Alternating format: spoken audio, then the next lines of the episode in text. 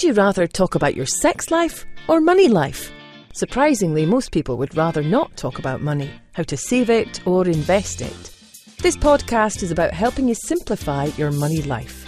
Delivered by Dr. Henry Joseph Speck, a psychologist by training, Henry is a seasoned investor with over 40 years of successful investing in real estate, stocks, and other alternate forms of income generation. Tune in to the twice monthly podcasts to get his thoughts and tips on how to reach financial freedom. How to achieve the life you deserve. Now, here's Dr. Speck. Please remember this podcast is for entertainment purposes only. Please consult with your financial advisor or investment specialist before you make any changes to your investment policy or stocks or bonds or real estate you may own. I am not an investment advisor. I am simply talking about what I am doing and our investments for your entertainment purposes. It's Friday, January 29th, 2021. This uh, podcast I'm doing a bit earlier than usual because of what's going on with GameStop, and I want to talk a little bit about that just from a rookie as I look at this and uh, see what's happening, and you probably have thoughts on it. And then I'll talk about a stock I'm just nibbling on today on the open, and I'll tell you a bit about that. So, you've probably read a great deal about GameStop and followed what's happening, and I, have kind of had a look at you know the business they're in, and um, the I, I remember going to a store way back in the day when my kids were younger to buy, uh, you know, video games for birthdays or holidays.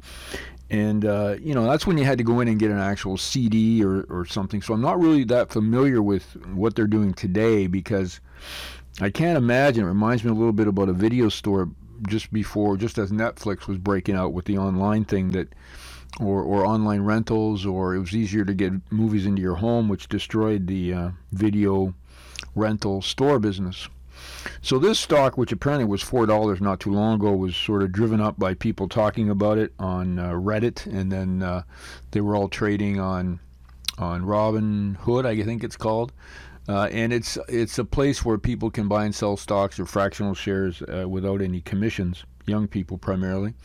And their idea was to squeeze the short. So a number of hedge funds had decided that at ten dollars or whatever it was, GameStop was overpriced, and they they shorted it, which meant if the price of the shares dropped, they would make money on the difference. They would buy them back later at a lower price, and the price got driven up to three, four hundred, I think even five hundred dollars, and it then put the squeeze on some of these companies. Now, what also happened was yesterday, this is that would have been Thursday, uh, the stock trading platform, Robinhood, decided to prohibit the purchase of share, shares, but you could still sell them. So yesterday, I think it dropped all the way down. People lost like $150 a share or more.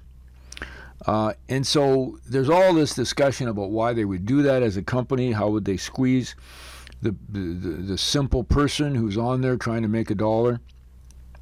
That they seemed to be there was a conspiracy theory they're hooked in with the hedge funds and all of this and i think there's a truth to probably partial truth to all these ideas but the bottom line to all this is you know it's not about the company or investing in a business for the long term. This whole idea of gamestop was about uh, you know almost like vegas something hot so we're going to bet on it or uh, it's about you know using it as another means to send a message to someone most of that has nothing to do with investing, but I did tell you the last podcast my concern was when I learned that 90% of trades being done today are done by artificially intelligence driven robots, not humans.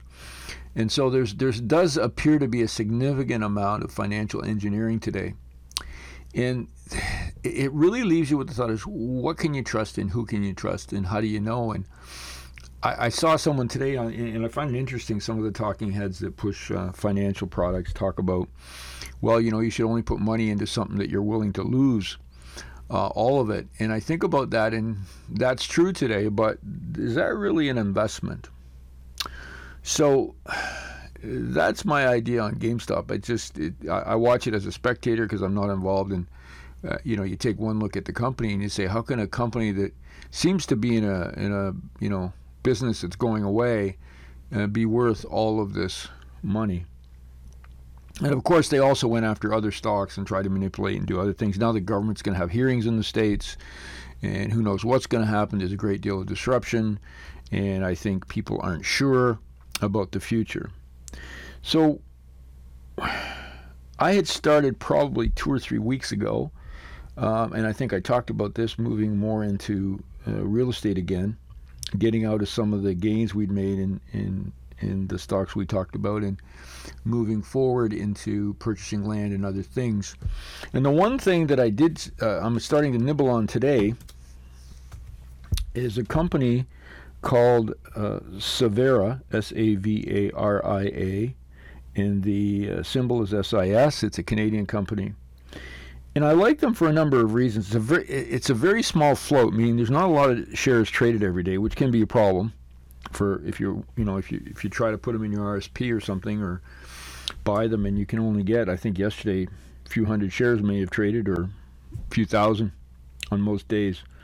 Yesterday they did announce an acquisition which I think bumped up the um, the um, trading shares yesterday, but in general it's thinly traded and, and they're in the business of providing handicapped modifications to vehicles, to buildings, in homes and also in lifting technology to lift people in and out of bed and into different situations. So they are the leader. They're a Canadian company and they went public not that long ago. Um, it's been around forever. I think it's a long term kind of thing, pays about a 2.5% dividend. Uh, again, it's a Canadian company, thinly traded, and it's something I'm going to just nibble away and add on occasionally because, you know, it's at the absolute opposite polarity to GameStop. It's it's a very boring thing. It's probably right up there with real estate. So that's one thing that that sort of gives me a chance to relax a little bit with what's going on out there. I do think there's going to be some more uncertainty with what we see today as I sit here because uh, think of the issue of trust and confidence. Um, when when people, you know, are told they can't sell or buy something, and they believe that others, small percentage of people with significant amounts of money, whether that be hedge funds or very wealthy people, are still able to trade and do things which some people are calling a manipulation of the market. So it's a, it'll be a fascinating time to keep track of it. Uh, I think this is a time certainly where you want to be diversified and as always in different assets across different uh, groups to ensure that you've done the best you can to shelter your hard work do- uh, earned dollars and also to help you with um, income from different sources. So that's my thought on GameStop. I really don't have much to say other than what I said, and, and I'll be a spectator as you will as this unfolds even today. In the meantime, it still pushes me towards uh, solid real estate returns and looking at other other types of investments that I'll share with you as I do them. You have an amazing day, and we'll talk soon. You have been listening to the Shrink Money Advice podcast with Dr. Henry Joseph Speck. Remember to pick up your copy of Dr. Speck's latest book, Shrink Money Advice, on Amazon.ca or the audio version at awesound.com. That's A W E sound.com.